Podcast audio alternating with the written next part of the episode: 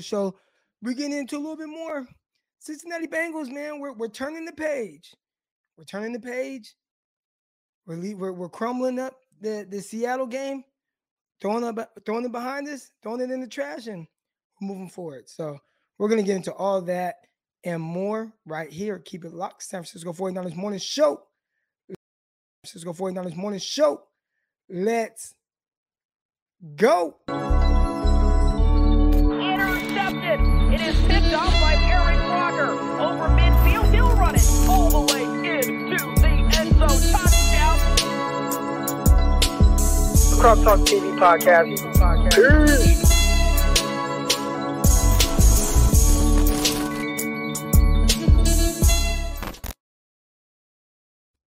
Welcome, welcome, welcome to another episode of the San Francisco 49ers Morning Show. I'm your host, former NFL and NFL defensive back, Eric Crocker, man, and I'm here. I'm back. I just got done working out. I'm feeling good.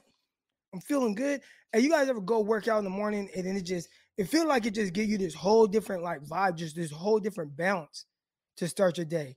I swear, I swear, I got to get back to to being consistent with that. I did work out yesterday after the show, and that was cool, whatever. But this morning, you know, getting in there at 7 a.m., working out, you know what I'm saying, getting the sweat going, listening to some podcasts. I, I got a different little bounce to my step right now. I'm feeling good, man. I'm feeling accom- I feel like I accomplished something. You know, we're about to get to the 49er stuff, but y'all know sometimes I come on here and I, uh, I, I got some other stuff to talk about.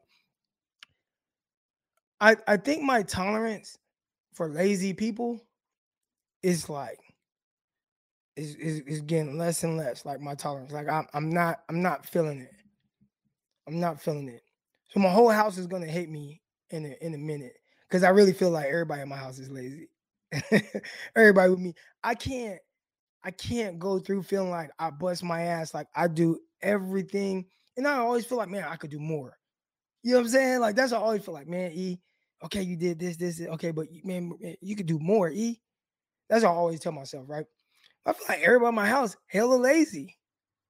And it's like, why am I the one that's going above and beyond all the time to do more? So now I'm finna get on your ass. I'm finna get on your ass. We cannot tolerate lazy people. We can't.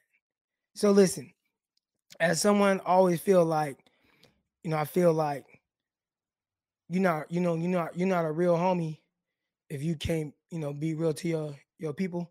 So I'm gonna be a real homie to y'all. And if y'all y'all being lazy, man, get off y'all ass, man. Like, go do something about it. Go, go get to create a list, create your own little schedule for each day.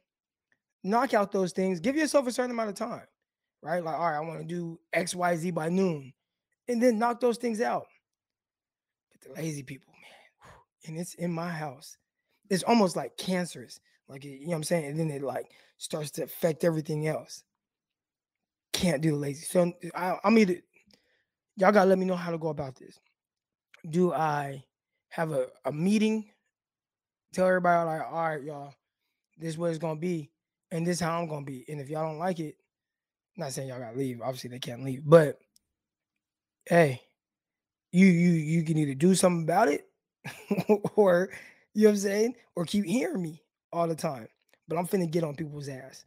That's what's finna happen. We can't do the laziness, and I won't allow y'all to be lazy. So y'all in here in the chat right now. I got my dog. Listen, I'm calling you out, Chris. I'm calling you out, Chris.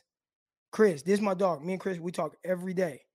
We text every day. If you, I mean, this is me and Chris talking every day, you know, about the show, everything.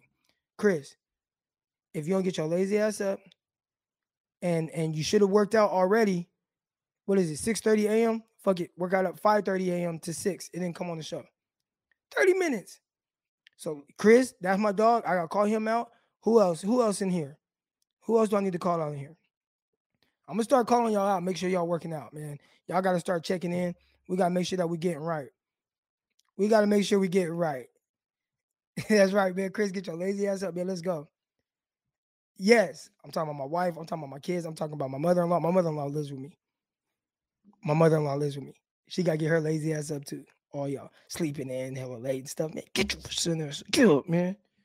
So now I got to pull out the belt on everybody in the crib, and my dog Chris, and everybody else. Anybody else that needs to hear this, get up, work out, Let's get right. And it hit me this morning because I woke up and I worked out. And I, I mean, I felt so good. I'm like, man, let's go, man. Let's go. Anyways, man, y'all know what it is. This is San Francisco 49ers morning show. We're getting into the 49ers against Cincinnati Bengals. I saw a stat that my dog Chris pulled up. Mm, very interesting. Very interesting. So we're going to get into that. We're going to get into, you know, 49ers pass defense is tops in yards, passing touchdowns, average yards per reception. That goes against a lot of what y'all be saying. Listen, I am not one to say that the 49ers have a great defense. I'm not one to say the 49ers have a great pass defense. I'm not saying that the 49ers uh defensive backs are great. I ain't saying none of that. But 49ers pass defense top in yards, passing touchdowns, average yards per reception. That's not, I'm not, I'm that's not me saying it. I mean, I've been telling y'all that they're not as bad as y'all say they are. I've been saying that, but that's not this not me. This is just the numbers. That's the numbers saying that. Or do y'all think the numbers are lying? I don't know. Maybe y'all think the numbers are lying. But it's funny, like people pick and choose what numbers are lying or not. You know what I'm saying? Somebody could say, hey, look at these numbers. And like, that's not, that's not right. Or blah, blah, blah. You know, it's like y'all pick and choose, man. Why can't we just admit that the 49ers pass defense isn't as bad as everybody says? Now, again, are we, because here we go, got my guy, the Jedi, the All 22 told this story on who the problem is. We know my dog, Jedi, you in here every day. And and you hear some of the things I be saying in here about pass coverage and really kind of my philosophy on it. And I've talked about how if you watch all 22 on every team in the league, you will see some of that same stuff. You're gonna see blown coverages. You're gonna see guys wide open. You're gonna see uh quarterback overthrow somebody that was butt naked down the field. Like it doesn't matter who you watch. You can see it in the 49er game. 49ers against Seahawks. 49ers probably just didn't take advantage of it. Hell, matter of fact, when Jimmy G threw the interception, if he would have threw it to Trent Sherfield, it's probably an 80 yard touchdown. Like those things happen. And again, we talk about Jimmy G and his misses. Other quarterbacks miss too. Russell Wilson missed. I'm pretty sure we can go and show Tom Brady missed. We can show, I mean, Tom Brady just threw a pick six. Like this stuff happens, man. It's good on good. It's good on good. Now, is, and I know y'all want to talk about Josh Norman. Is he a liability? Yes, of course. But we got to look at the whole everything. It's, we make a bigger deal out of some of this stuff, man. We make a bigger deal. And again, it, it comes because it comes from us. We pay so much attention to the 49ers. I challenge you guys. I challenge everybody in this chat right now. We got 50 people in here right now. I'll challenge everybody. Go watch other teams. Please go watch other teams. Please go watch other teams. You said J- Jimmy missed open receivers. Okay, listen. Now I did see one play. I saw one play. Somebody posted and they were like, "Look, Jimmy Garoppolo missed Brandon Aiyuk on this play." I'm here to tell you, if Jimmy throws that, it's getting picked off is getting picked off. Now, if Aiyuk would have took his route up a little bit more, then yeah. But with the way that Aiyuk ran his route, if Jimmy throws it, it's picked. It's picked. By the time he went to go throw the ball, Jimmy throws it, it's picked. That guy that's underneath, he's dropping back, he's picking that off. I promise you. I saw that on Twitter. I didn't respond to it. I didn't want to be all like, you know, but that, that was a bit pick. But yeah, Jimmy be tripping. We know that. We know that. Listen, y'all can't let y'all can't let I, am not even gonna watch all 22 on Jimmy Garoppolo. We know what he is. We know how he misses. Is do you want to watch it to see the same thing over and over and over? We know what he is. And we know what he's gonna do. I'm not even. I'm not even gonna.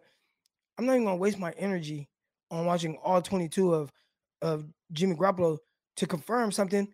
Everybody knows. You know what I'm saying? Everybody.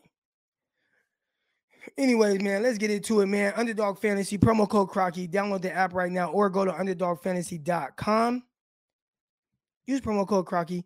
When you when you guys go to Underdog Fantasy, they got over unders, all type of things, and not just for football, man. Basketball, football, baseball, all that stuff, man. Underdogfantasy.com, promo code Crocky. Also, Manscaped. Manscaped. Stop, stop walking around looking crazy. Go get sexy for your lady.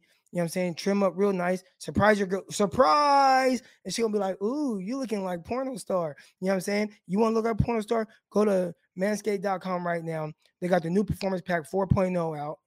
All right. Promo code Crocky, you're gonna get 20% off the whole website.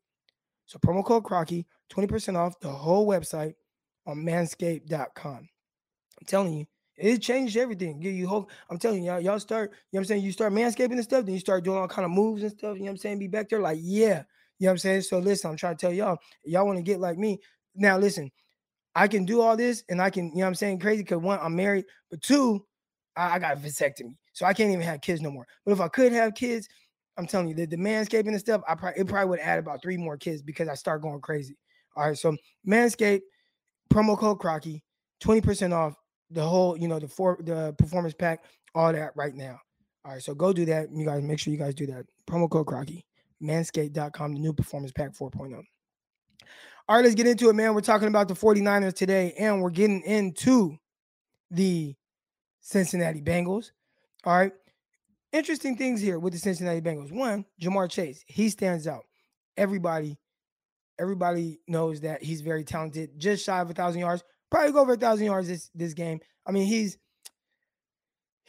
he's about what 50, 40 yards or so away from a thousand yards. One interesting thing with Ja'Marr Chase, and not that the opportunities aren't there, but Ja'Marr Chase hasn't been over 50 yards in the last five games now straight. So that's interesting for someone who started off so hot. It's, it's kind of cooled down a little bit the opportunity is there. He dropped this weird ball. He did kind of like Gerald Everett, like ball. Oh, it's intercepted it's going back the other way. That could have been a big play, probably a walk-in touchdown. I just saw somebody say, "Man, he's point shaving." All right, so uh, you know, Ja'Marr Chase. Obviously, we know you know how talented Ja'Marr Chase is. Very talented, but the passing defense as a whole, the 10th in the league, averaging 311 yards passing the game. 49ers don't average giving up that much. Now, again, for everything y'all want to say about 49ers, I know Moseley missing and stuff like that. We'll see what happens. But for whatever 49ers don't give up a ton of passing yards. They just don't. All right. Uh the rushing yards, they're 18th. Now, they do have a terrific back that they're starting to feed more. And we'll get more into this conversation that is later in the week. But they have a running back that they're feeding more in mixing. And we'll see what's up with him. I think the thing that really kind of jumps out to me Joe Burrow, he's good, good quarterback. But how with Joe Burrow, he hurt his finger. I was watching the game, he hurt his finger. So we'll see how much that affects him moving forward. I don't think he had the best game against the LA Chargers. Now, Tee Higgins, he had a terrific game. All right, that's the guy. Everybody's talking about Ja'Marr Chase, man. Tee Higgins, he's nice. Uh, Ja'Marr Chase, obviously, he's legit too. The he is the more talented receiver. But uh, Joe Burrow hurt his finger through multiple interceptions. There's going to be some opportunities. If that finger, we'll see if it if it's fractured, if it's dislocated, whatever it is, whatever's going on with that finger, we'll see if that affects him uh, moving forward against the 49ers. We see what happened with Russell Wilson, and his play has been kind of up and down, right?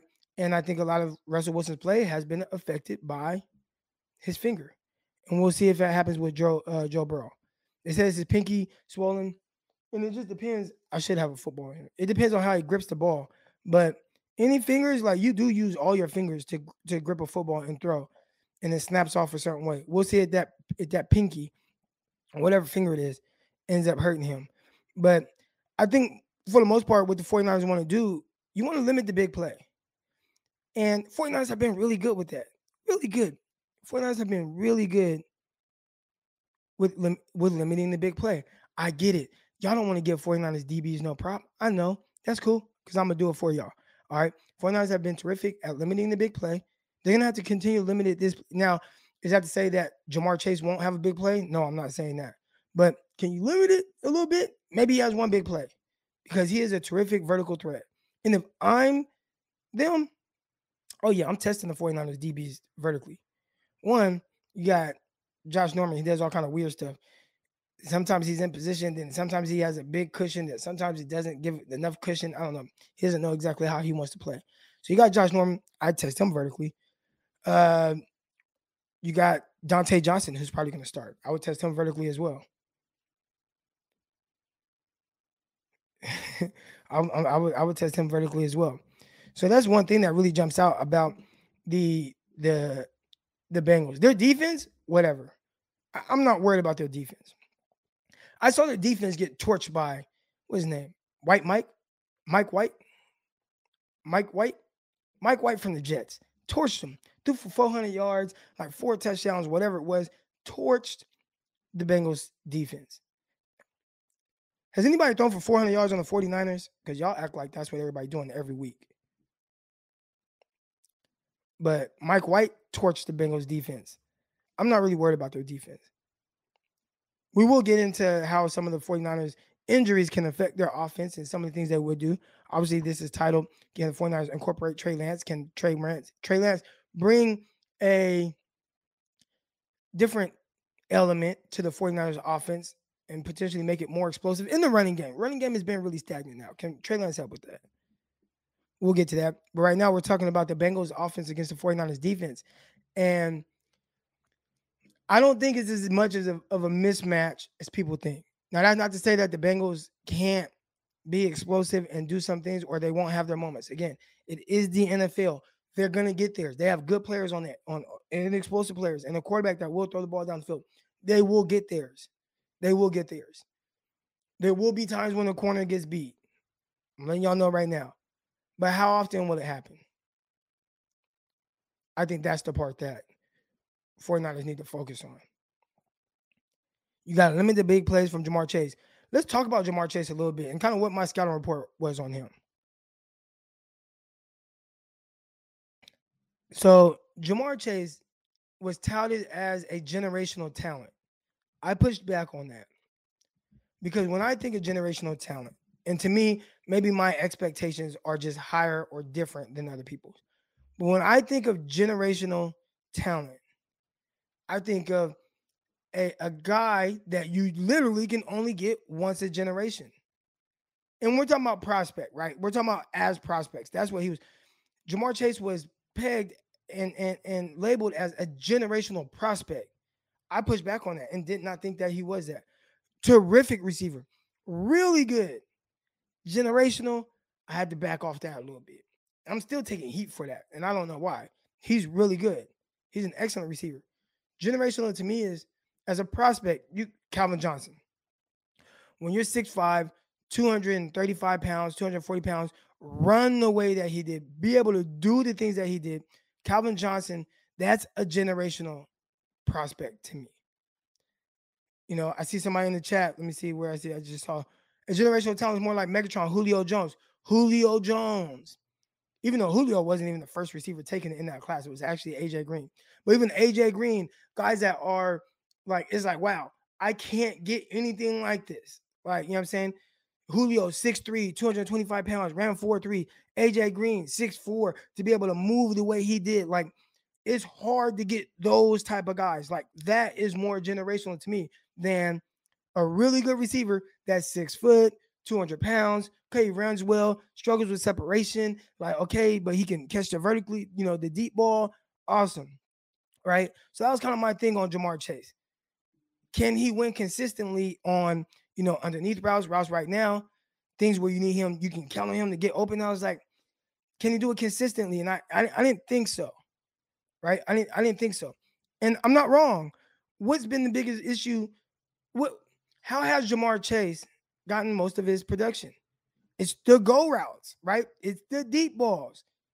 It's the, you know what I'm saying? There was a play against the Ravens where he like caught like a bang eight, broke a tackle, and took off. He's extremely talented.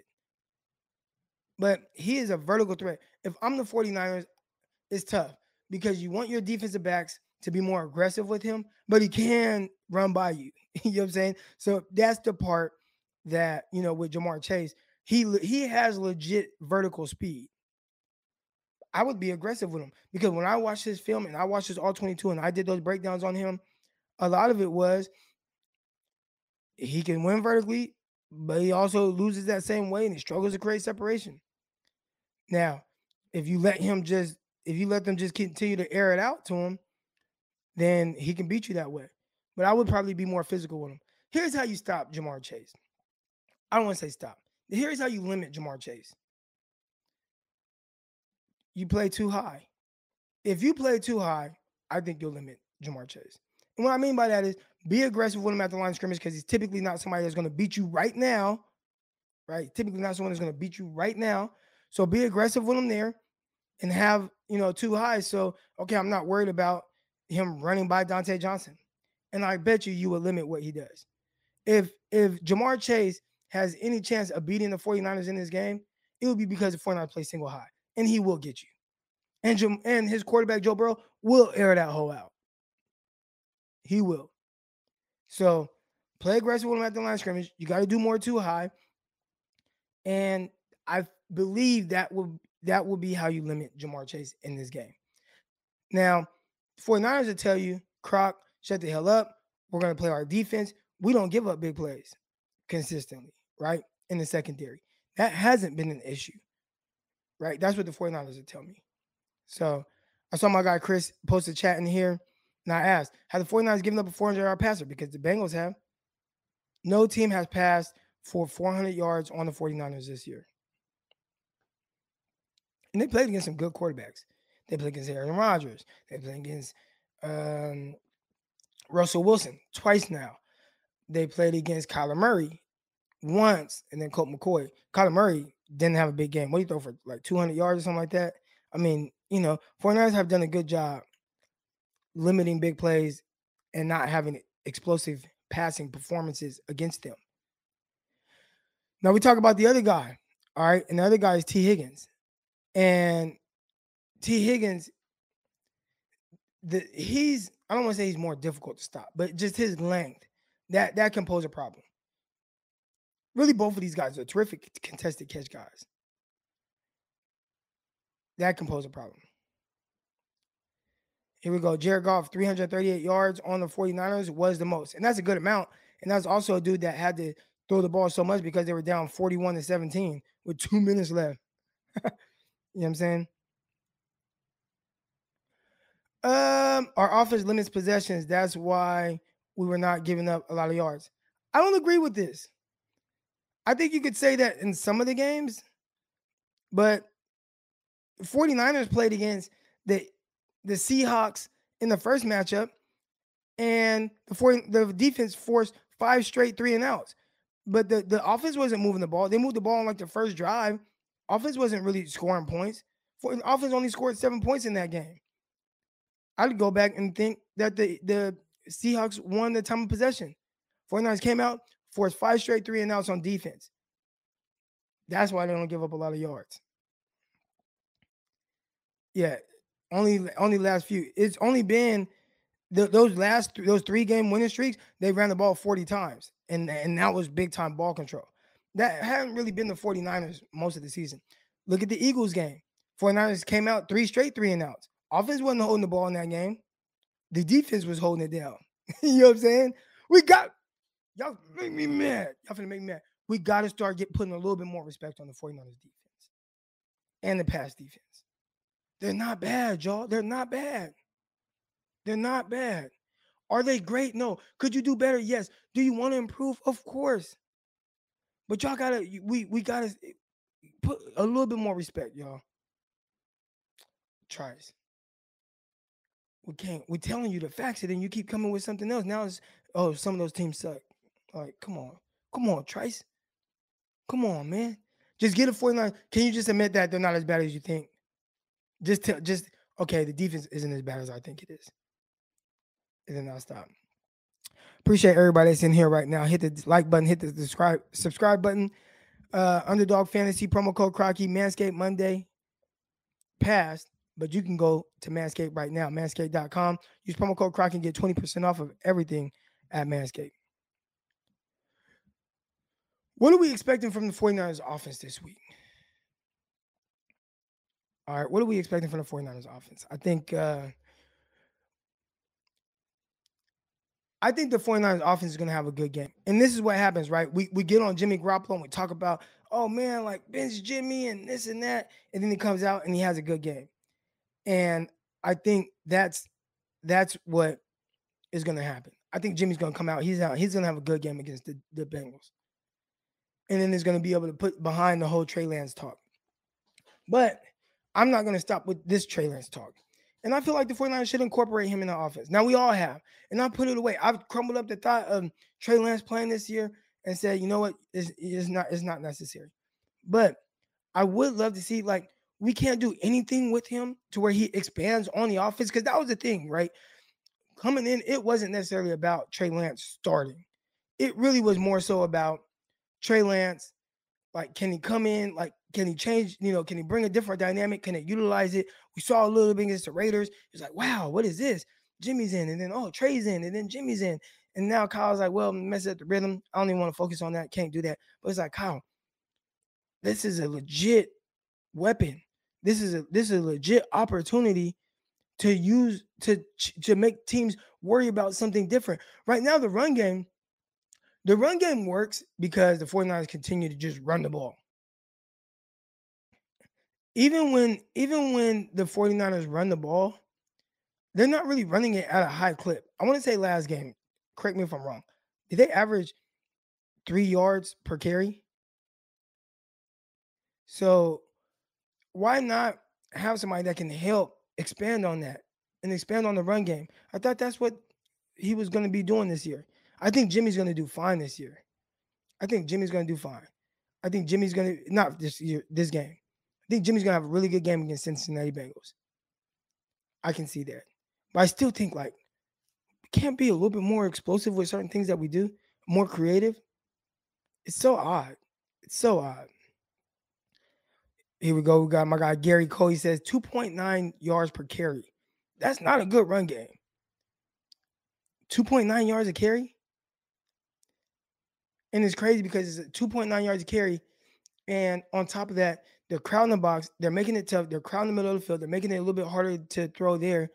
It's like, man, you got to have, you know, uh, uh, George Kittle catch a crosser route and break a tackle and make a guy miss and then tightrope a sideline for 50 yards to have explosive plays. When I feel like you can bring a different dynamic that it just open things up. And it's like how it only helps you with your offense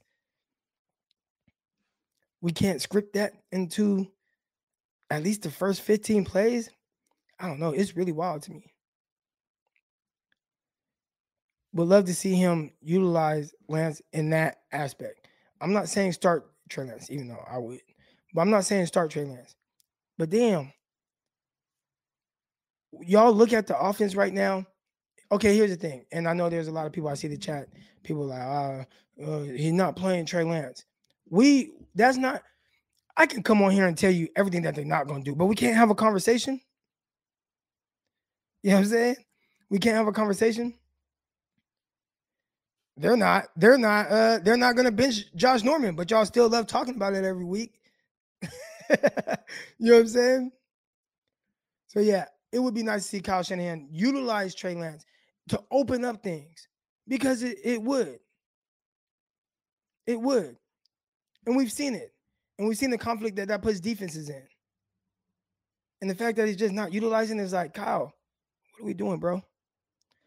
I think one thing that it really helped is what's going to go on with with our guy Deebo Samuel. Is Deebo Samuel going to play? You know, because that that that's probably you're, you're going to miss him on the offensive side of the ball, of course. But just with Deebo, it's the it's the plays that you can't account for, right? I think you know, and talking shit, Croc. I think with Deebo Samuel, I watched last game and I was thinking, what play would Deebo Samuel have made a difference on? You know, what would his production be like? And you know, the crazy thing with with Deebo Samuel, you you just never know because the way they utilize him is is just so much different, right? He can catch a slant, take it to the crib. I saw a crazy stat. Deebo Samuel leads the league in yards. It, it was was it yards after catch? Deebo Samuel leads the league. And he leads the league in yards after catch by like two, right? Now, typically people that lead the lead in yards after catch is typically running backs. All right. Why why do running backs usually lead in yards after catch? Because typically they catch the ball near the line of scrimmage or around the line of scrimmage. They turn up field and they pick up seven, eight yards. So then they end up having a high yards after catch average because of that, right? But the average depth of target typically isn't high for teams for players that typically have a high yards after catch average. So if you look at the second person, right, the second the second leader in yards after catch, I believe it's uh Rondale Moore from Arizona. So Rondale Moore from Arizona, he's second right now in yards after catch. Right?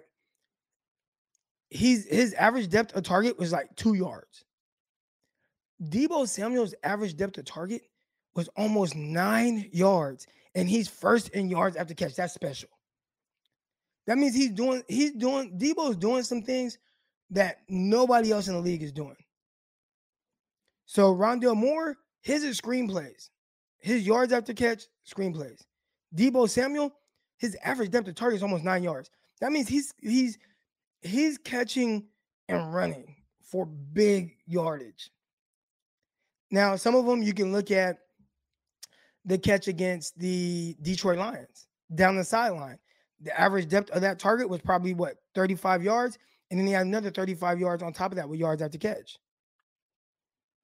You know what I'm saying? So Deebo, he's special, and hopefully he plays because I think that's going to be a big part of the offense. Big part of offense. All right, here we go. Real quick, we're gonna take a break real quick. I want to thank everybody that's in the chat right now. Everybody that is is is Deebo generational. Deebo is generational in his own right.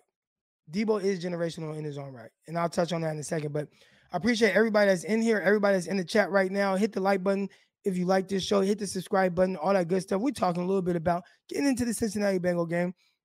I'm gonna get the callers on now because in 30 minutes I have two very special guests joining me, and we'll get into more of that. But before I do that, let's get y'all in here right now. So here's the link to the chat. Let's talk about it. Is Deebo is Deebo generational? I'm actually going to leave this comment up because I want to hear your guys' takes on that as well. Is Deebo generational? That's a good one. If you haven't already, hit the like button, hit the subscribe button. Underdog Fantasy promo code Crocky, Manscaped.com promo code Crocky. All that good stuff.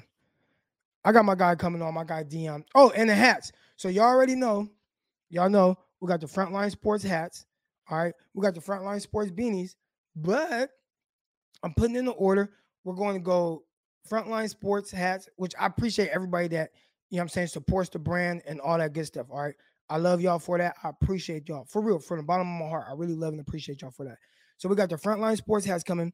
We're gonna have the the red and the gold. So this is gonna be 49ers edition. We're gonna have faithful, uh, the faithful stitched on the side, and and we're gonna have the hoodies that have the faithful across the chest, and it's gonna have the Frontline Sports logo on it. It's all gonna be red and gold. So y'all be on the lookout for that.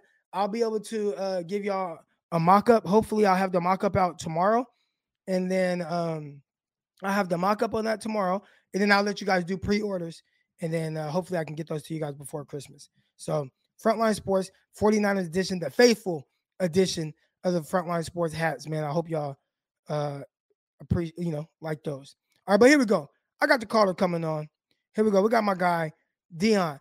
Dion, is Deebo a generational talent? Like you said, in his own right. There hasn't been another player that can do what he does.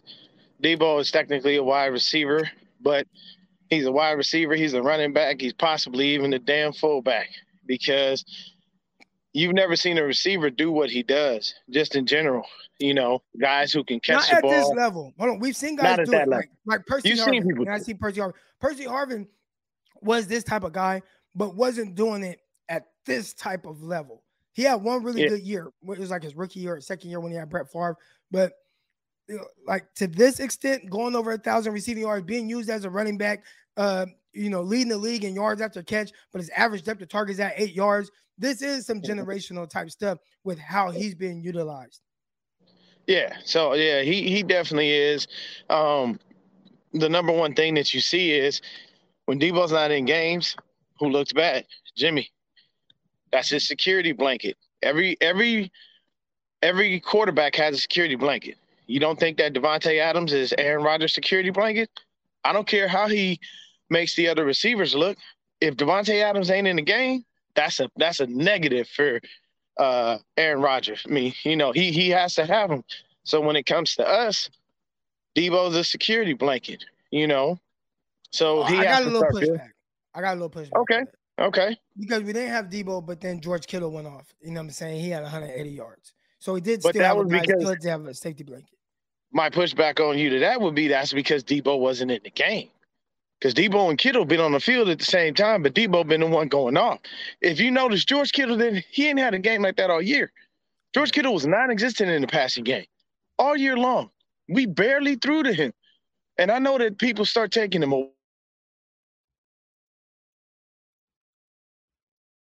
Uh oh. I think we lost my guy.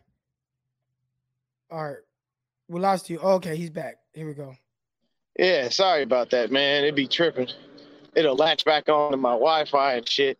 So, but that's basically what happens. You know, you get there and you have those situations. So you wind up uh, having Deebo on the field, having Brandon Aiyuk and and uh, Kittle. So why wouldn't you want? You know, why wouldn't Kittle be succeeding? That's the hard part about it. So for me, I look at it like this. I love what Kittle did, but I want him to be able to do that along with Deebo. But we don't have the quarterback to do that, unfortunately. I would love Uh oh. All right, Dion's Dion's uh service is going in and out right now. We're gonna get the next caller on. Get our guy Dion on. Uh, I mean our guy Darius. Dion, get your get your service right, man. Here we go. Got my guy Darius. Darius, what's good? Darius, do you What's think happening. Deebo is a generational talent? Do you think it's a one-off year? I've seen other people say, "Oh, just one year." Uh, you know, what do you think about what he's doing? And I- do you see other guys maybe trying to mimic this and having the same type of success?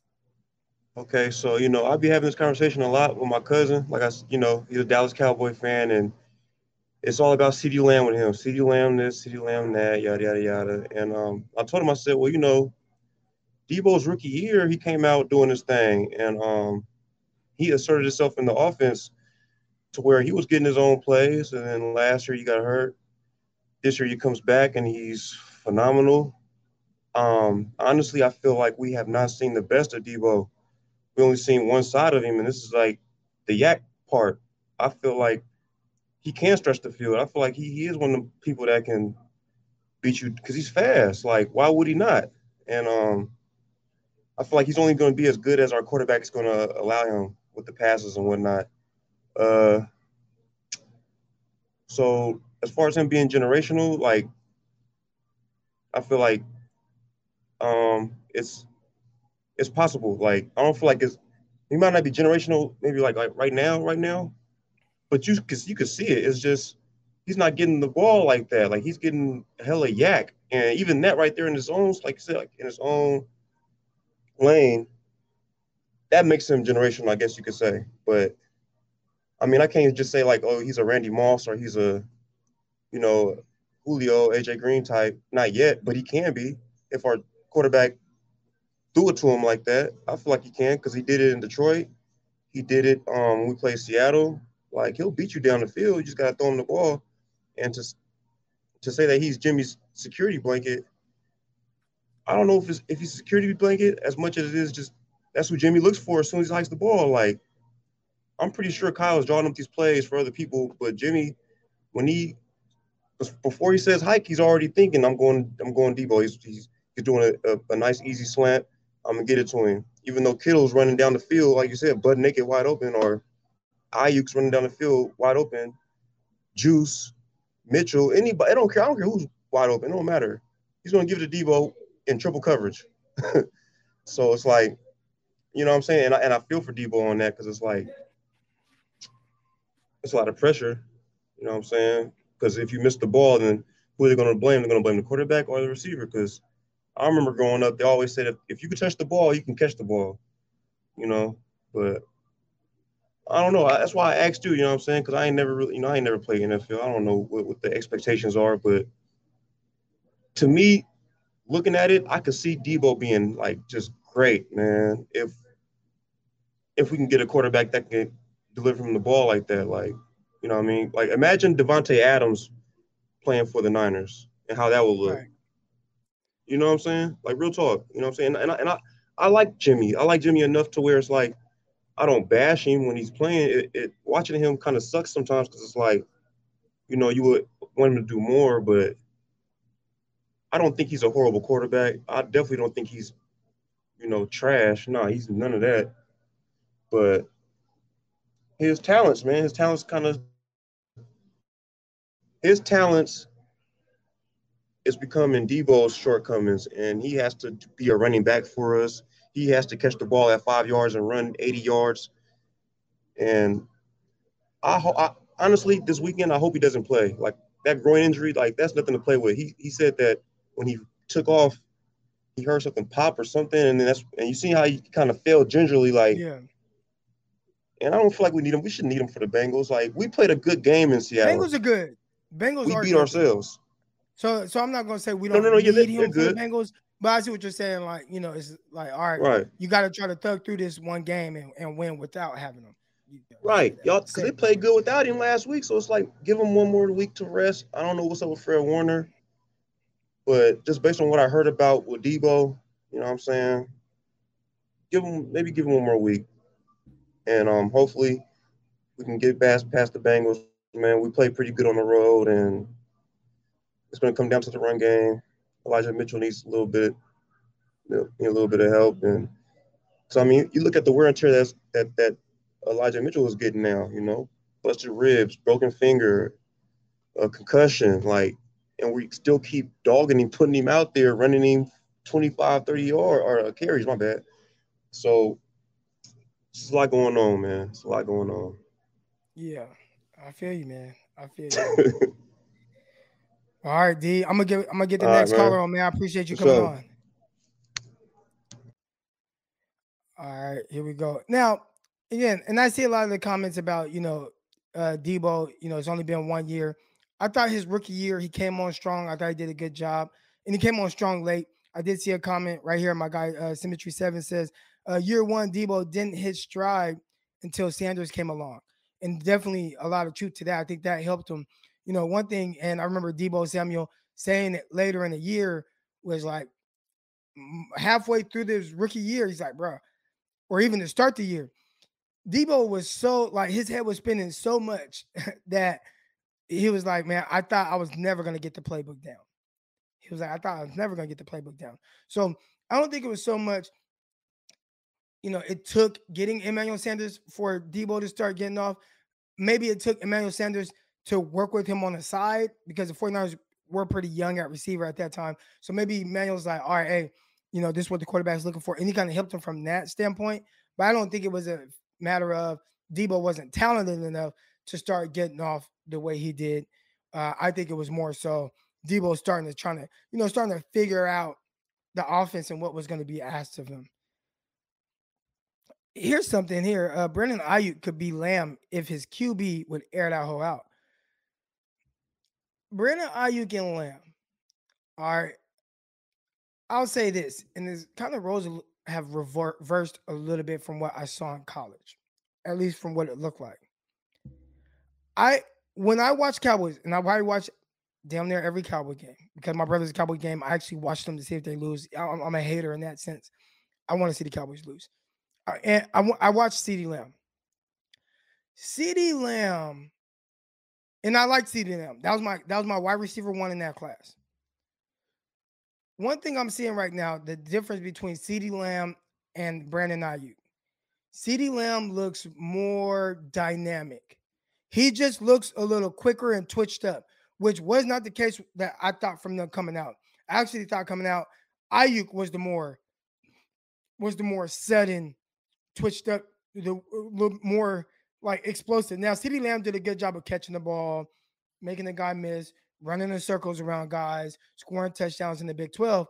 But I thought just pure just routes, uh, quick twitch, catch the ball. You know, I thought I thought uh Aiyuk was a little bit better at that.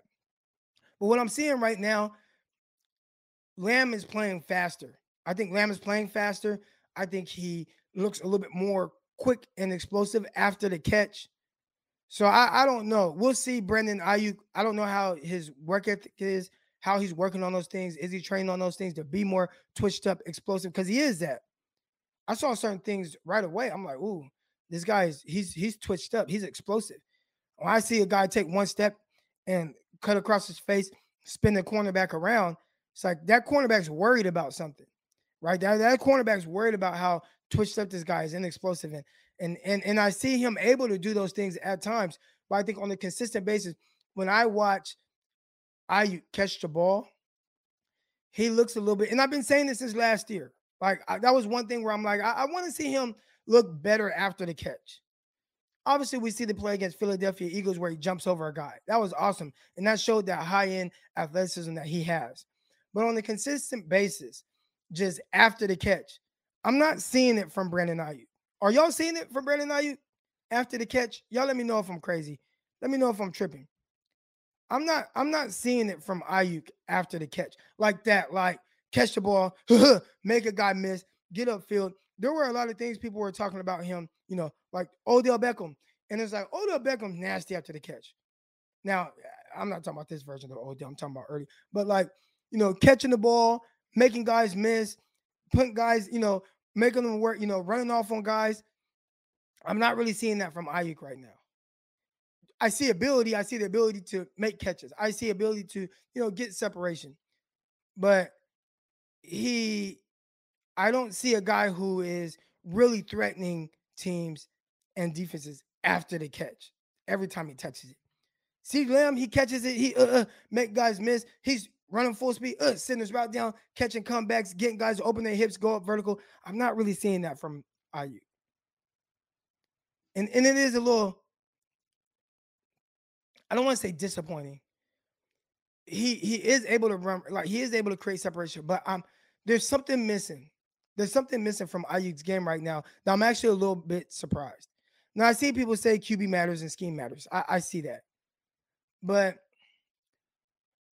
part of it is it's it's not even it, this has nothing to do. This take has nothing to do with Garoppolo or anyone else. It has everything to do with like what I'm seeing from him, what I'm seeing from Aiyuk.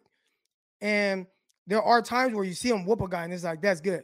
I think he does a good job. He'll run route, like he'll get open, like he can do those things, but I'm not quite seeing the explosiveness before the catch and after the catch that I thought I would see consistently.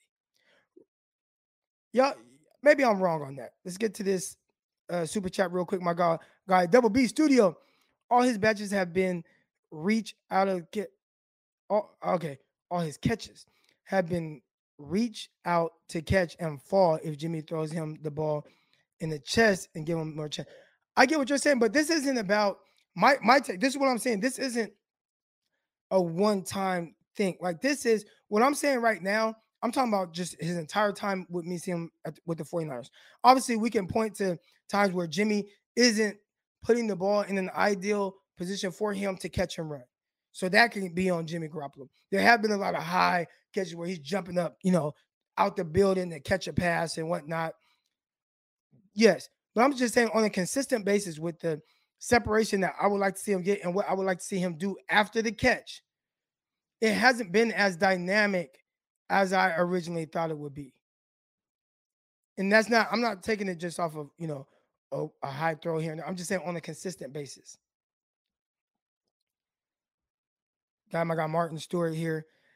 Have an elite QB makes wide receiver step up, right? It would make uh better. And okay, hold on. Have an elite QB makes wide receiver step up, right? It would make me better. And I'm six five. Yeah. So it definitely helps to have a better quarterback for sure. If you look at Aaron Rodgers, sometimes with Davante Adams, it's not like sometimes like Davante Adams. It's not just like this pure separation all the time, but a lot of times that ball just drops right into the breadbasket, right over a guy's shoulder. Now it's like, hey man, you just got to make the catch. you just got to make the catch. I'm putting in the right spot. All right, but there's things that I feel like Aiyuk can do on on his own, and I think he's kind of missing that, like that aspect of it. Now Deebo, same thing, kind of, but Deebo wins a different way. Deebo's just he wins a different way. But I I would say this before the ball is thrown, Deebo doesn't get a whole lot of separation, right? He catches the ball and he does everything after the run. Aiyuk, who I think is a different type of receiver, but he's getting the same type of separation as Deebo. And that's not how Aiyuk's supposed to be winning. And then he's not really doing it after the catch. So when we compare D uh Aiyuk to to Lamb, I'm seeing a little bit more dynamicness from CeeDee Lamb. Bradley, what do you think about that? Uh, I mean, I don't know. I think it might have to do something with the weight that he added on. Maybe he just still hasn't had time to adjust. His body hasn't had time to adjust to that weight that he added on in the off season. Because, like you said, uh, um, I'm no expert or anything, but uh, he looks more stiff. And from what Kyle said sometimes in his press conferences, he's not running the right depth for the route, or he's taking like a slightly different angle or approach this year. So um, uh, I don't know. That's that's kind of what I think. Uh, uh okay, so here's my take real quick. I think we look at Aiyuk because he's like this, like you know, long arms, and he looks like lanky kind of, but he's never been small like that. Like he weighed in, he measured in at 5'11, 205 pounds. So that's not for a receiver. As comparison, let's compare that to, to CeeDee Lamb, right? Because CeeDee Lamb, he looks like the bigger receiver, right? But Aiyuk, 5'11, 205.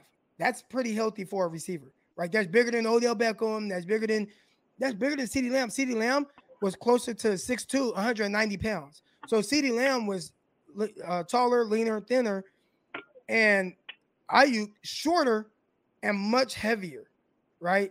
So I think maybe we are viewing him like he's supposed to be this twitched up guy. Everybody's saying he looks bigger, but he's always been, you know, 205. That's a, that's a healthy weight for a receiver. That's solid. Mm-hmm. And me and Peacock disagree. Peacock, my locked on 49ers, my co-host Peacock, he thinks like, no, I think he's even heavier than that now. I think he's like two. Peacock thinks he's like 210 or plus. And I'm like, I don't know if he's 210. I think he's 205, and he's always kind of looked like that. So I don't know. That's just kind of my opinion. Yeah, I agree. Uh, as for the generational player, I, uh, uh, I don't, uh, I don't think Deebo's even close to that. When I think generational player, I think of production and availability. Like, I mean, how many seasons in a row did Frank Gore have a thousand yards and played with uh, pull like pulled muscles and and, and uh, stress fractures he talked about. And uh, um, I remember one off season he talked he uh, he played half the year with two broken fingers. And uh, um, well, that's what I think of uh, generational players. They make the plays during the games. I see Deebo Samuel making plays all the time in games, but it's not that that drive when it matters. It's like during the game. It's not that one drive. I mean, I don't ever remember Frank Gore you know, fumbling the ball when he was trying to get extra yards during that one game when Deebo coughed up the ball during the Lions to almost give them an extra chance. Generational players, they don't do that. They're born with it and they make the plays when they're needed. I don't consider Davante Adams a, genera- a generational player either, but I mean, we knew the ball was coming to him in Green Bay, and they still threw it to him two times in a row with 34 seconds left to go, and he still made the play when it mattered. He caught that ball. Brandon Aiyuk didn't catch that ball on that third down in the Seahawks game. Deebo Samuel isn't breaking out for long gains on, you know, third and 18s all the time on the last drive of the game when it matters. When it matters, availability and production, I think, is a generational player. We don't have those. George Kittle okay. isn't even that. So this is what I think. I think we're talking about two different things. So I think what you're talking about is an elite player, right? Generational player. So like Deebo, and I see yeah, where's the comment at right here. So my guy Jeep Crackhawk, all right, he says what makes Deebo generational, which again we're having a discussion. We're not saying he is generational, but it's his he's different because he can play multiple positions, right? So when we say Mhm. generational, generational typically is a player that comes along every so often. Like every once in a while, it's like, man, it's a guy that's this, and he's just so different.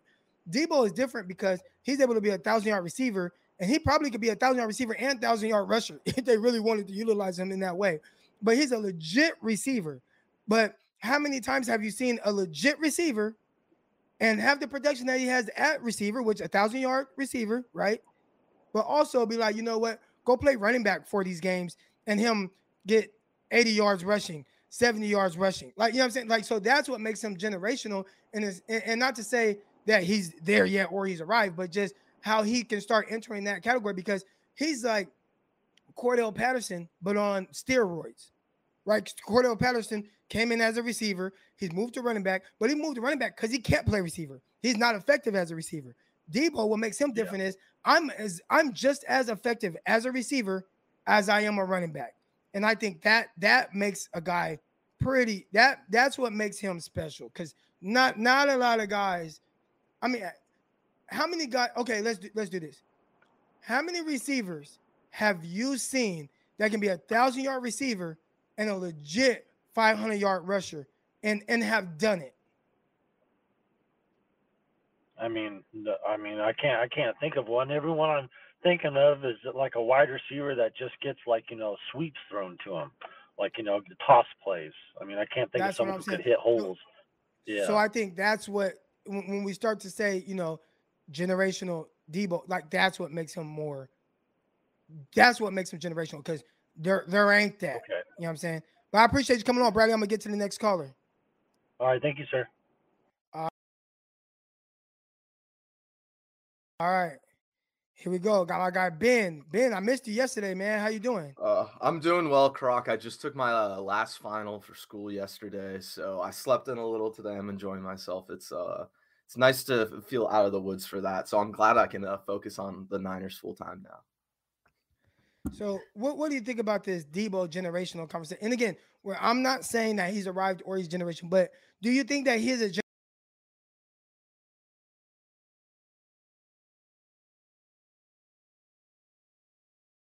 generational talent in the sense of there aren't guys like him? You don't have to Yeah. agree with me, by the way. No, I abs- I actually absolutely agree with you. I think he's a generational talent because he is so talented, right?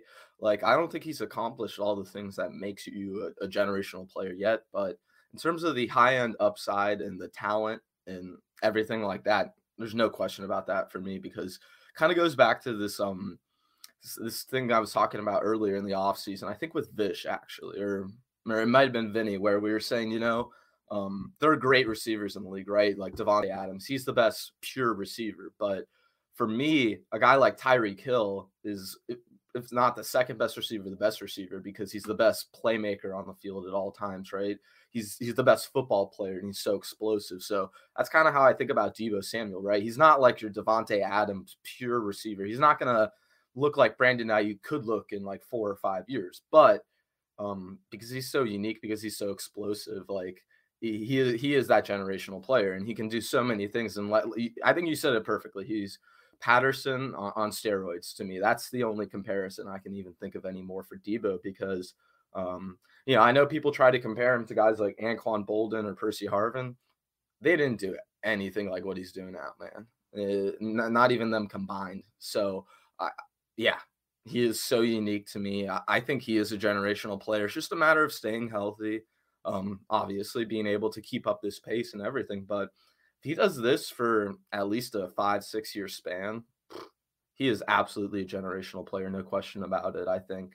Um, I did want to, Croc, today though, I did want to talk to you um, about corner because I, I love talking about corner. I know uh, I might even get on your nerves sometimes with how much I bring up my guy, Sante Samuel Jr., but um, kind of I've, I've thought about this more recently that this the team everyone brings up how oh, they could have invested in the corner here. And I, I'm, I'll, I'll even say, you know, myself, I do it all the time. I'm like, oh, they could have picked corners here or, or uh, traded or got, got guys in free agency here. But I, do you feel like it's a, a thing where no matter what, they're never going to invest heavy on that position in the way other teams do?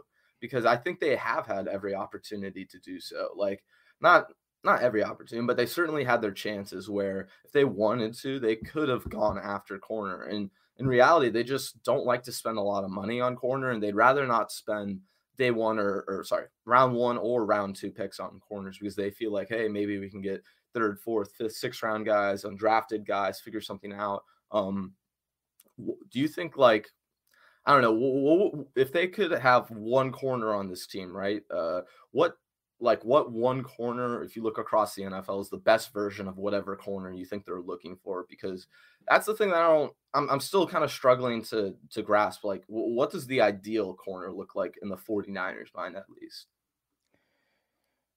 Uh, that's tough. That's tough because I don't know. They they have like all these different type of cornerbacks now, right? Yeah. You know, Deommodore Lenoir doesn't look like what we've seen from them in the past. Uh, Jason Verrett, you know, Emmanuel Moseley. Now, if they are looking for that type of guy, then I would think that a guy like Asante Samuel Jr. fits, you know, more of what they're looking for right now. But I I feel like they haven't they haven't given us like a a clear picture of specifically a type of corner that they want. Yeah. And that's the thing that kind of confuses me because like you do look at like the top four corners really that they brought in this year, or let's say even top or yeah, top four, including the two draft picks, Moseley and Verrett. Those guys seem awfully similar to Asante Samuel to me. At least uh like they're none of those guys are like six foot one, six foot two guys. You know, they're they're all you know, speedy guys who are who are gonna make the play, and that's uh, how I felt with Asante Samuel Jr. He didn't have the height that you love from a typical corner, but he did everything else so well. I just think it was strange to me that they didn't draft him. But um, I I guess moving forward, do you think they ever get to the point where they do start taking corners higher, or do you think this is going to be a thing constantly where it's like, hey, we'll be willing to take multiple shots at the position, right? Like they did this past year with Lenoir and with Thomas, but we're never gonna reach for one of those guys because to me it seems like they just aren't going to be willing to draft the position that high. Like like I, I, know certain teams like to draft certain positions in certain spots. Obviously with the 49ers, they I mean they value the edge, you know, the defensive tackle, wide receiver even, right? They'll take guys high, running back, they'll they'll take them higher than you're quote unquote supposed to. But it's it's kind of the opposite with corner where the rest of the league is is wanting to take corners, you know, top 25, top 50. I mean, they want to take seven, eight guys before they get to that 50 overall right. draft pick spot in terms of that position. The 49ers just aren't willing to do that. So is that a is that just a, them choosing to do so, or do you think it's that they just don't value corners much? You know, because to me, it's it's like it's like that balance of do they I, I know they care about corner, but it, they so often put other positions ahead of corner where they shouldn't, like defensive tackle, guard, running back, even that I'm just kind of mystified. Like, I know this isn't what you should be doing in terms of drafting positions. Like, it just doesn't make sense to me, Croc. So, this is my kind of thought process on that. Every you have to look at all the situations and things that they tried to do. So, I don't even know if it's so much that they don't want to draft a corner high or if that's not a priority of theirs. But clearly, with whatever corners were on the board at that time, they prioritized a guy at a different position more than that specific guy. All right. And what maybe that other guy could do for them at that time. So if you look at kind of where, and you have to look at where the roster is and where it's been constructed. I do think this was the first year, this was the first year that if they wanted to draft a corner high, it would have made sense to me.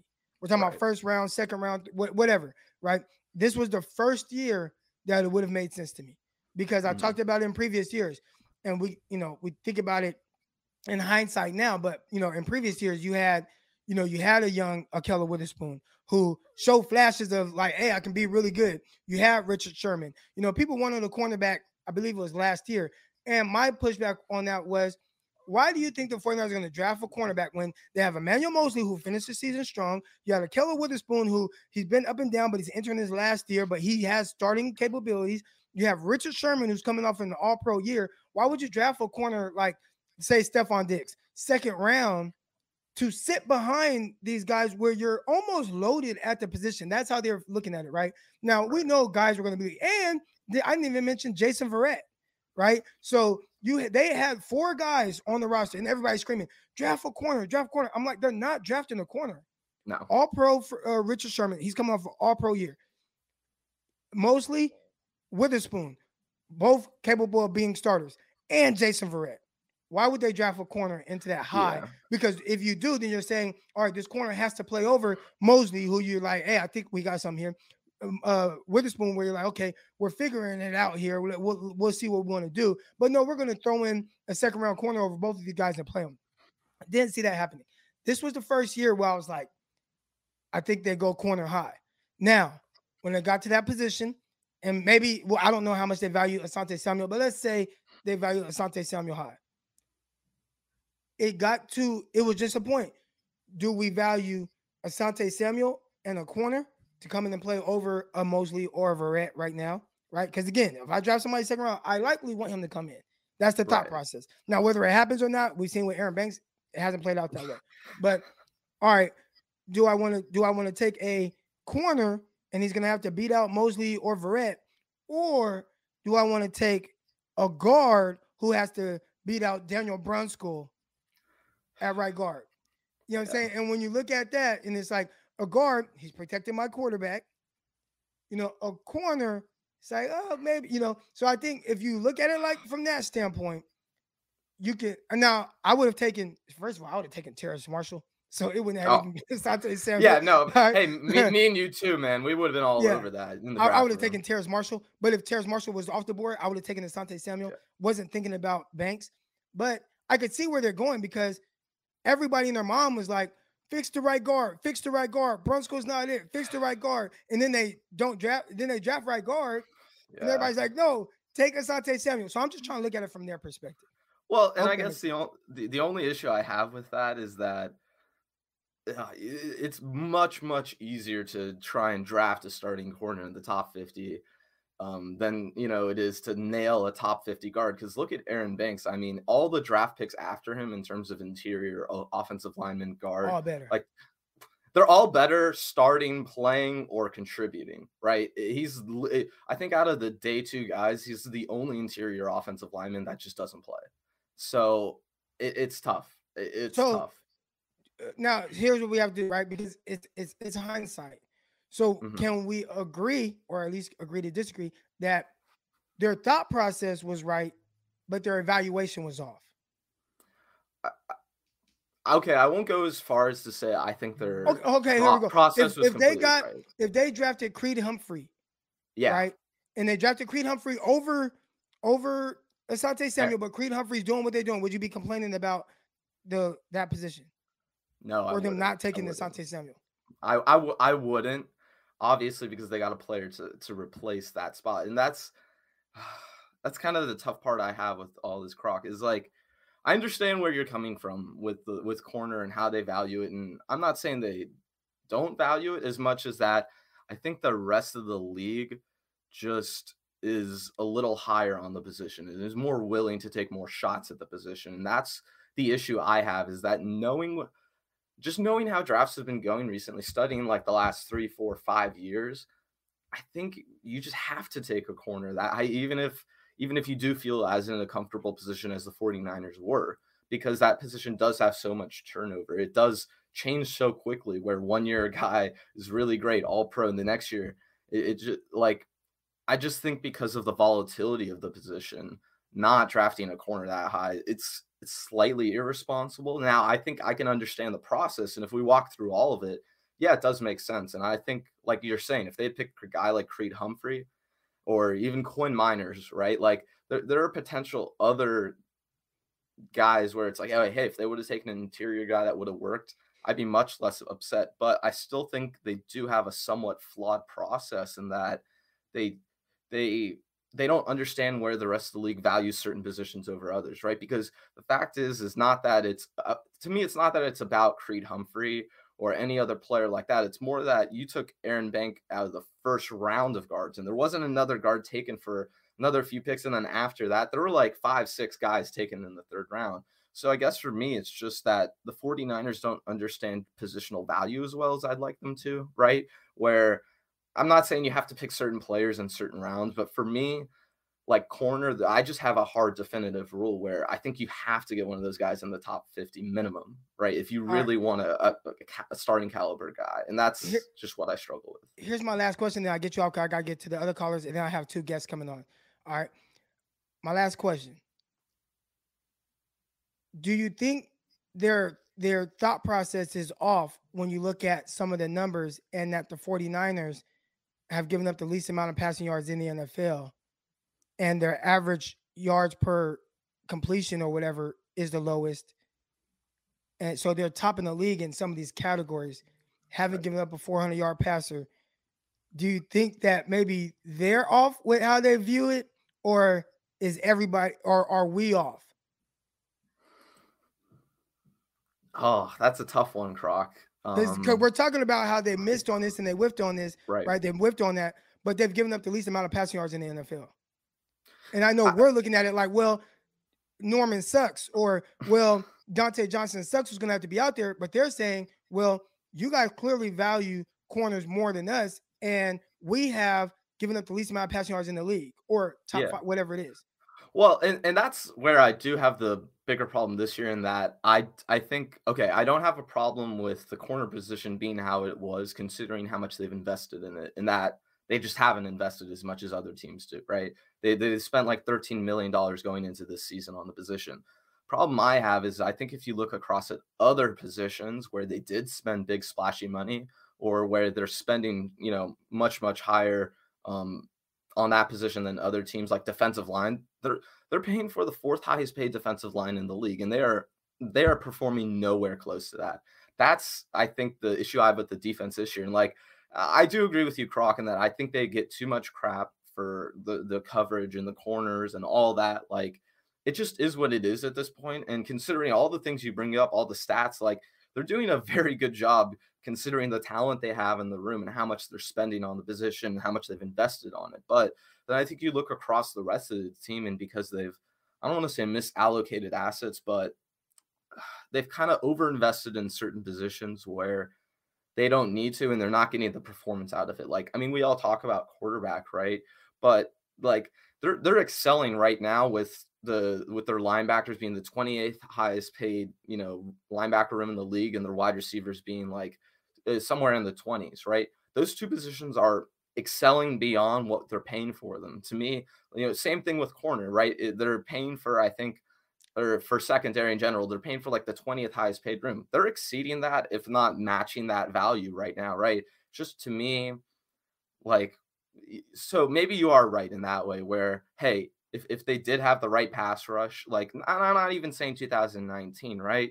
Because that is so once in a generation, but just getting what you're paying if these for. four was serviceable this year and, and exactly and hurt all the time. Ford or Kinlaw, either one of them, honestly, because to me, um, that's where you're. It, it's Nick Bosa is where you're spending your money big. Armstead, it just is what it is. That contract's going to play itself out. It'll be better in two years, but yeah, guys like Dee Ford, Javon Kinlaw, like the fact that you're getting the production, the production you are from DJ Jones, just proves to me why the Kinlaw draft pick was such a mistake because you've proven yeah. you can get that value out of that position at a much cheaper rate, right? So for me, with the 49ers, yeah, I think you might be right about corner, how they do value it in a certain way where if everything else is working, it's right. I get that. I'm I'm actually I'm I'm on board with that. I think I I would rather invest in the position more, but if this is how they're going to invest and it works out this way for corner, that's I, what I'm saying. I'm, I'm yeah, trying to look at it from that totally from that view. Cool. I would yeah. draft a corner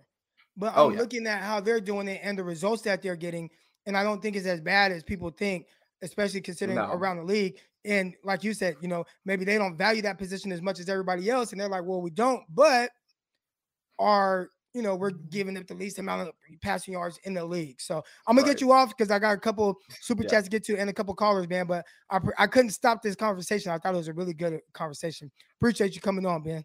Yeah, of course, Croc. Appreciate the time. Hey, tell everybody where they can find you real quick. Yeah, just go follow me on Twitter at uh by Ben Meyerson. I'll I'll put up some all 49ers uh, SI content definitely sometime today. I'll be on uh, later with Amin the Dream. So just follow me on Twitter. I'll put uh, everything on there. Thanks, Croc. All right, appreciate you coming on. That's what's up. That was a good conversation. Let me get to some of these super chats. Uh, generation from our guy Gold Blooded. Generational players referring to physical talent, like Vick uh, was Vick clutch. No, but did he make big plays late in fourth when he when it mattered? Not much. Uh, talent don't come around every year. All right, and I think he's saying generational talent doesn't come around every year. Man, I appreciate. I, I like that. I like that outlook on that. I like that outlook on that. There were a couple more super chats I saw roll in.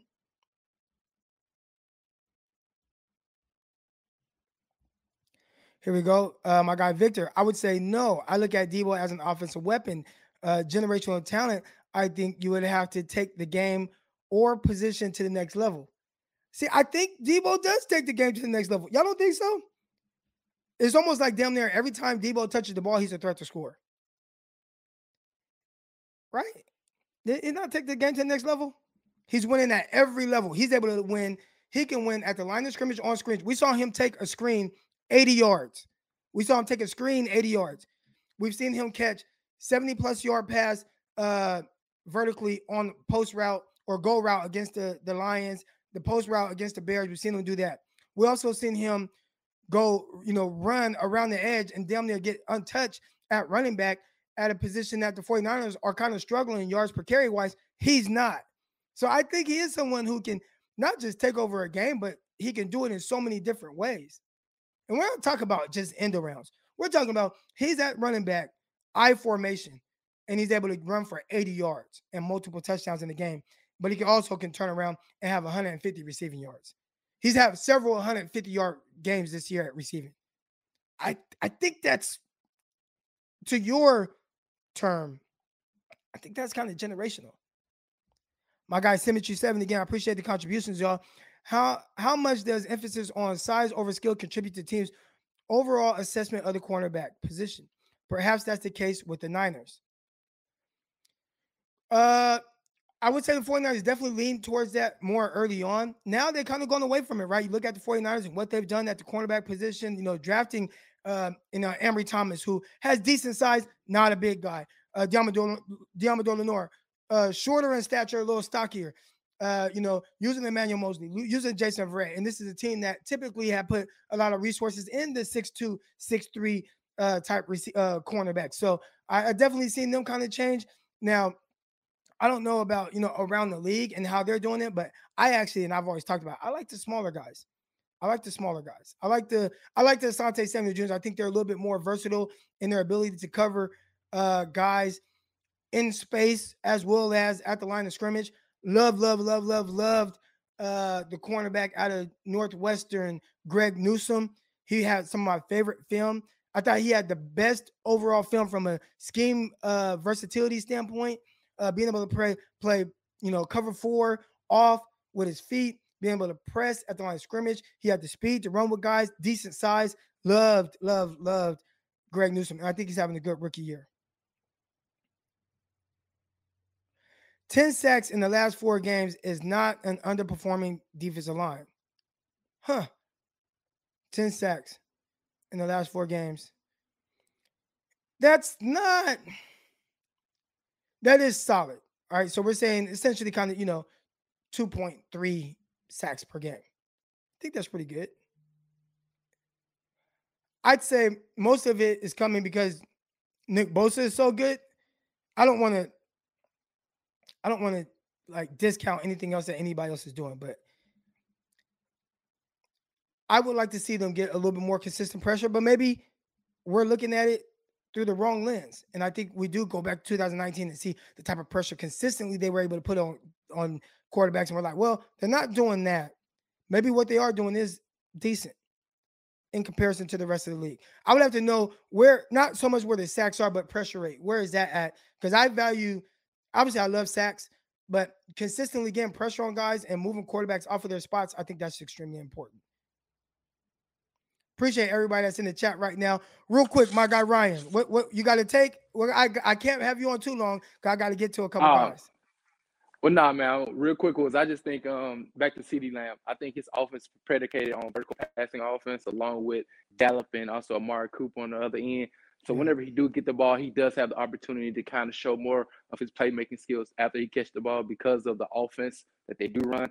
And majority of Deebo's passing is attributed to short, like you said, hitches or drags and things of that nature and get good YAC yards. But I think most people will always go with CeeDee Lamb right now because he looks more traditional and his plays look more booming. And so, not saying that Deebo ain't who he is, that he ain't a boss or whatnot, but I think on the traditional sense, people will enjoy what CeeDee Lamb brings because it look more like a traditional top five wide receiver. But yeah, go and do your thing, Brody. All right, appreciate the take, man. All right. Here we go. I got my guy Chris coming on. Chris Roscoe's, what's good, man? What's up? What's up, Croc? How's it going? It's going good. It's going good. Had a Okay. good conversation let me- with Ben. let- yeah, shout out to Ben. Ben is a homie. I like Ben. But I, I want to get into it right quick, real fast. I think Deebo is has a generational skill set Yes. compared to generational talent. Okay. Rice was skilled, generationally skilled, because I mean he was probably one of the best route runners of all time. Had some of the best hands. Uh, Moss was a generational talent, to where he was a four-two guy, six-four. You throw it up and he's gonna get you. Uh, Davante Adams and Deebo Samuel, I would put them in a generational skill position. Julio Megatron are generational talents, physically gifted, like gods, godlike Right. figures. So I think that's how I would define generational skill set versus generational talent. And what is that all equal to? They're all generational players, in my opinion. Right. So you're Uh, saying there's different ways to go about it. Yeah, exactly. And then also, I would say for Brandon Aiyuk, I would ask you this: When have you ever seen him have the opportunity to be the YAC guy? Like, do you remember a catch where he's like, "Oh man, he could have broke that tackle and took it like extra 15, 10, maybe five yards"? Well, here's the thing, guys that do it right with Deebo Samuel, most of the time he does it when it's not there, right? Like when you see Deebo Samuel, some of the things he does, or even like uh CeeDee Lamb and kind of him catching the ball and make a guy miss and stuff like that. Like, when's the last time we've seen Brandon Aiyuk make a guy miss? Uh, against the Vikings, I believe he had like an extra ten yards after the catch, Hold on, hold on. You talking about the one where he bounced off of a guy? something like that, I believe. And he took Yeah, it he, on the like, sideline. Ball. got like Yeah, he kind of 15 caught the ball, and then he kind of like the guy, but that the guy went to hit him like as he was catching the ball, and he kind of bounced off of him, and then he ran up the sideline. Hey, but that's hey, Uh, hey, look. yes, that I'm talking about make a guy make a guy miss. Like I want to see. We we were when we were talking about Brandon Aiyuk coming out again, and I saw the dynamicness. I watched all the film. I want to see. I want to see that. And right now, I'm not seeing like I'm not seeing anyone. I'm not seeing. I'm not saying Brandon Aiyuk threaten anybody. Does he? Does he scare defenses right now when he catches the ball? And I would say the answer to that is no. Okay, I'll I'll give you that. Yes, no, he doesn't put fear in the defenses when he catches the ball. And last but not least, uh, I'm a box tomorrow. Uh, and uh, I'm a box tomorrow. And dang, I was about to say something else, but say it again. What are you gonna do today? Work. No, man. You you get a lunch break. You got you got at some point today. You can't you can't go and you can't do some push ups, sit ups, My my my job. Don't don't don't tell the folks what my job is, but my job is mentally draining. So I have to do it before I work. Cause Okay, but when I today get off, today today you're gonna do it after. oh snap! I gotta clock it in two minutes. Right, I gotta go, crap. Oh man, all right, mate. All right, here we go, man. I want to bring on two special guests now, and um, so we can get to know these guys and kind of what they have going on. Uh, I'm excited about this and uh, what we're trying to do here and what we're trying to build here. at Frontline Sports Media and uh, where I want to take it. And again, y'all know I don't, I don't have the answers to everything. Everything that I do is all trial and error. I try to figure it out as I go. Uh, and I'm figuring out with these guys, and these are two guys that I think are going to definitely bring something to the channel that, you know, nice, good balance. All right. Before I bring them on, make sure if you haven't already, hit the like button, hit the subscribe button. I see, you know, almost 200 of y'all in here right now. I appreciate everybody that's been rocking with me from the jump, everybody that supports the brand Frontline Sports. I got the Frontline Sports, the Faithful Edition hats coming soon. All right. They're going to be red and gold. So instead of this blue and white, it's going to be red and gold. It's going to have Faithful on the side, and we're going to have the Faithful hoodies uh, with the logo in red and gold over that. So um, be on the lookout for all that. But here we go, man. These guys, bring on my guys. Here we go. We got Jasper Rose, Jamal Armstrong.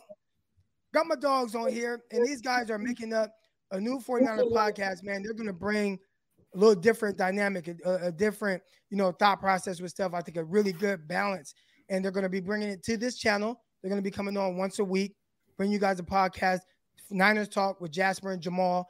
Uh, you know, so go ahead. Uh, real quick, Jasper, we'll start with Jasper. That's my dog. I met Jasper 2014. We were playing together out in Portland in the Arena Football League. All right, but just kind of introduce yourself.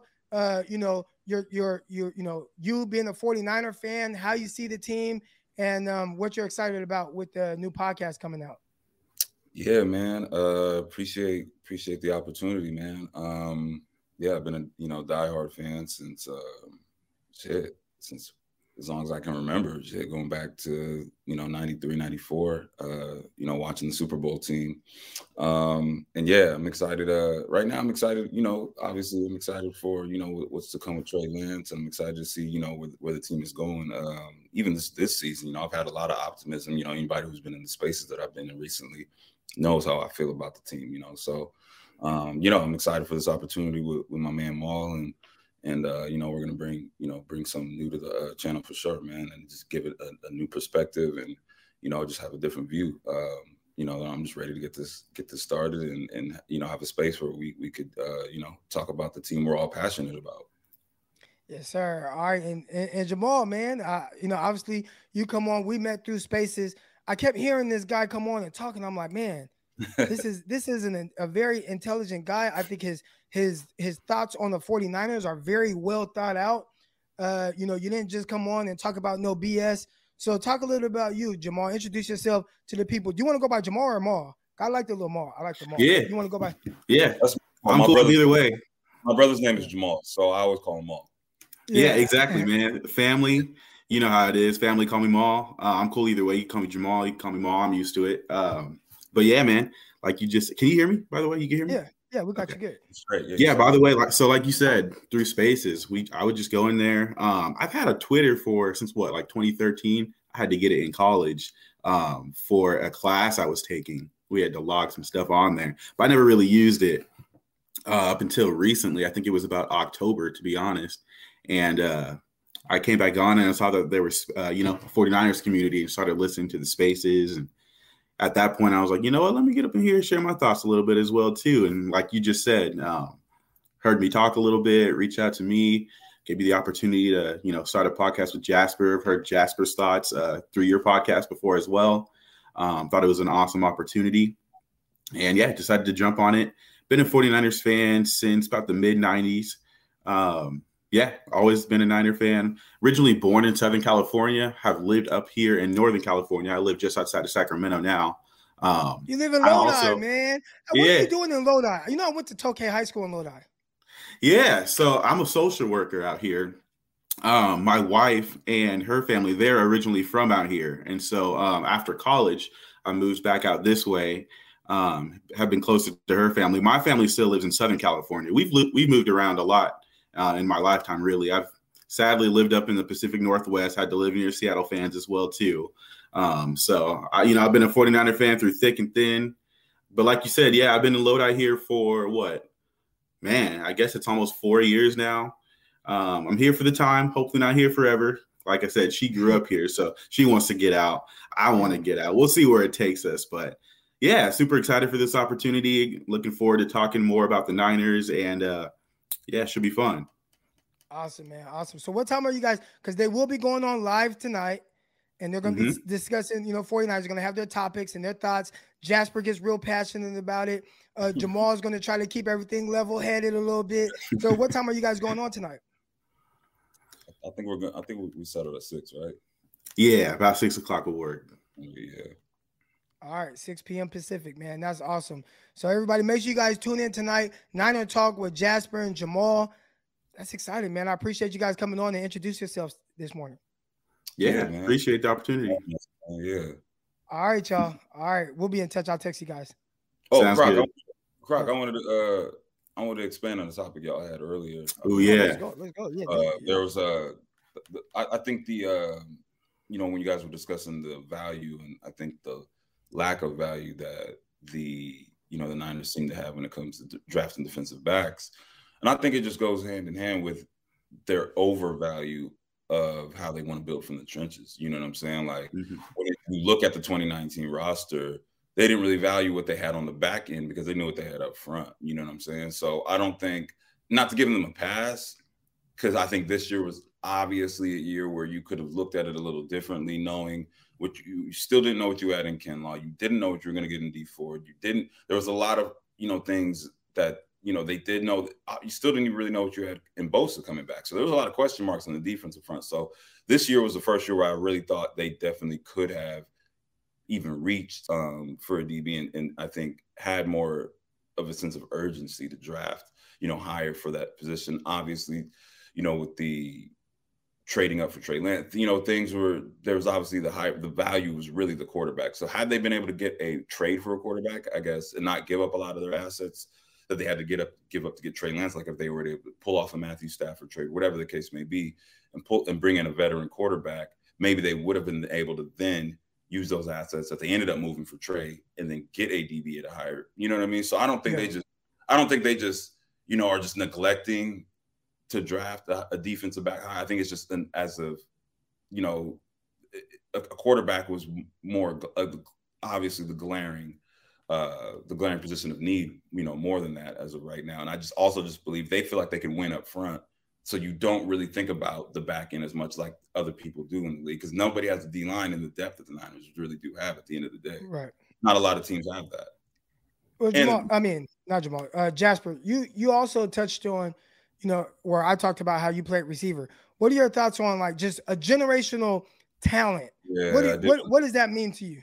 That was tricky. That was tricky. My man, uh, I, I I started tuning in when my man uh, was talking about Tay uh, Davante.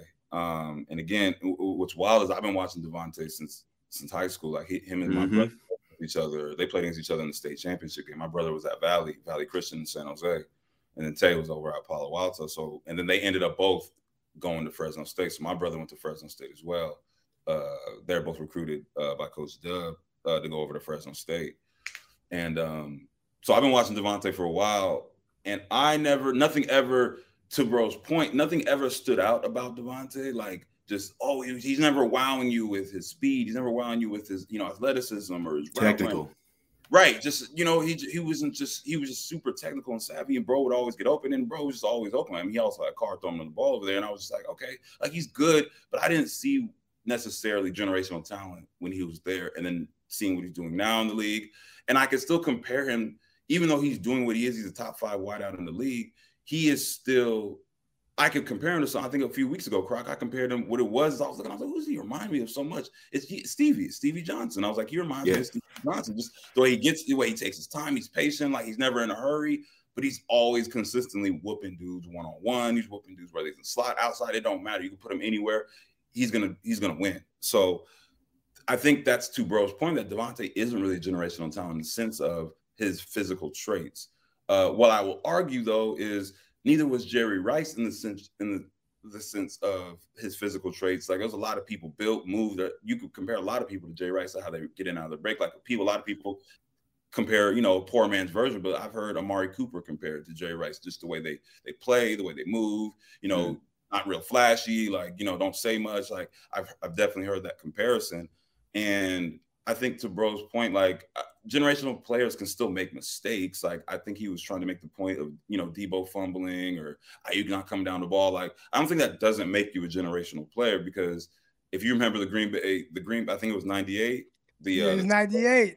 Jerry fumbled the ball. Like it, that, I don't. So I don't think like you know what I mean. And if that had stood, if that if they had replay, then that If they have replay, 49ers would have lost that you playoff. would have lost that game. And so, does that make Jerry Rice not a generational talent? No. So, I mean, I, coming up clutch or doing these things, I think uh, you had said it before, right before we had hopped on here. Mhm. Uh, the call right before us, I think he hit it on the head. Was it's your it's your it's the freak like nature, like the Megatrons, the Mm. Randy Mosses, the Julios, the essential outliers when it comes to how somebody is built in their stature, how they move, how how you know how physical they are after they catch the ball. Like and Deebo, I think is closer than I think a lot of people think as far as generational talent. Because you said it too, Croc. Like he makes plays when they're not fucking there. Like they're not there, like at all. Like he's not supposed to do the things he's doing and running through people and like like he's not supposed to do none of that. Like when he makes plays like out of nothing, like or when he catches the ball and bounces off. Like there was a play last year, I think they were playing the Rams, bro. When he like literally caught, I think it was like a hitch route. He caught the ball and just bounced off of like three different Three guys. like guys. I think Ram- Ramsey was one of them. Ramsey's a hell of a tackler. Like it, it's just it's it's crazy how people bounce off of him, bro. Like and and I think he's more. Cl- I think he's closer to a generational talent than you would say a Davante Adams because there aren't guys just. He doesn't even look like a receiver. Like it- He can still pull away from guys too.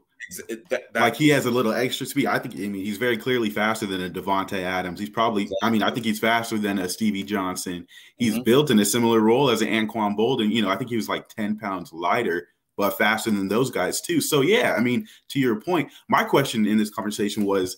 What is a generational talent? What are we using to describe what that is? Is it the freaky athlete? Because yeah, we can say that's a physically gifted generational talent. The Calvin Johnsons at six five.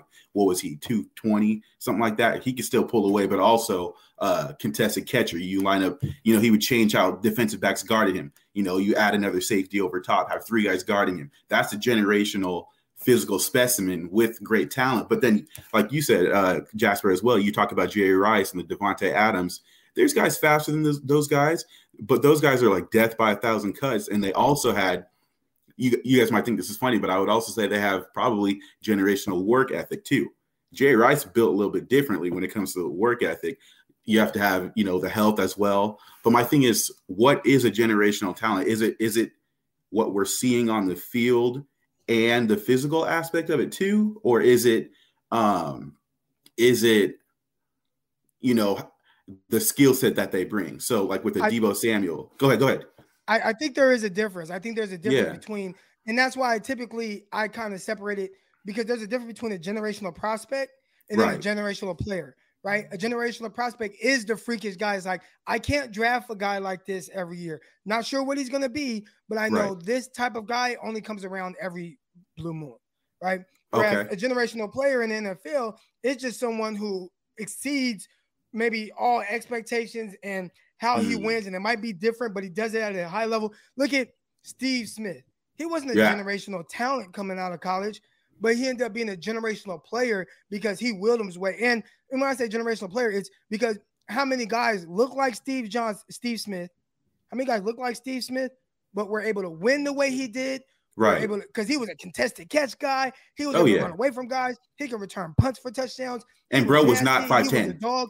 And yeah, not 5'10. And there just aren't guys like that typically that went at the rate as him. Same with uh, you know, Antonio Brown, with how Right. he won at the size that he's at and the way that he was winning on a consistent basis. The numbers, the stats that he put up for an extended period of time for years on top of years. Uh, you know, but he wasn't a generational prospect coming out, but he Mhm. definitely turned into a generational talent because we don't see the guys like Antonio Brown having that type of production f- to Right. you know throughout their careers. I think I think Deebo's starting to build that case right there. I think you just said it right there, the Antonio Brown. It's going to take some more years to you know be on that level, Obviously, Yeah.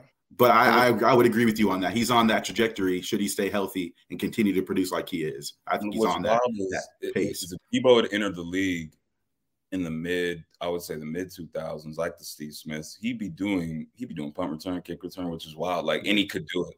Like, cause back in the day, that's what they would do. Croc, we talked about that. We talked about that over the summer, and um, you know, on the Wide Out Wednesday segments about, you know, how we didn't want Aiyuk back there because you just don't do that anymore. Like, you, special teams, Mhm. is like, I talked about this in space a few days ago. Like, cats that were coming in the league that were had Deebo's skill set like that, they'd be returning. But they touch the ball all. They would touch the ball all the time, and that's just how they would. Like, you just put your best player in the best positions to make plays, and he would be doing that. So, yeah. That's a great comment right, right there. Yeah, yeah, we got we got we got to stop there because we got to save this conversation. Y'all Yeah, coming on tonight. Make sure you guys tune in Yes, to my sir. guys, Jasper and Jamal, Niner Talk tonight, 6 p.m. Pacific time. They're gonna be on here. They're gonna be live, live and direct. They're gonna come and talk to all of you. Y'all make sure you tune back in. And then next week we'll be introducing another podcast on the channel. All right. Let's But go.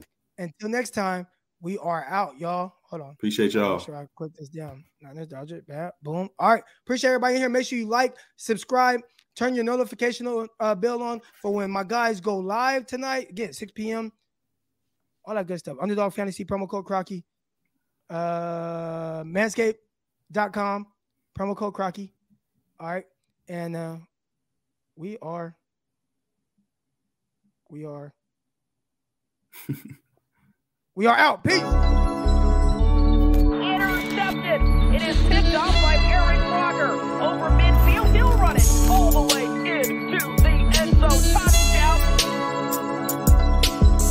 Croc Talk TV podcast. Peace.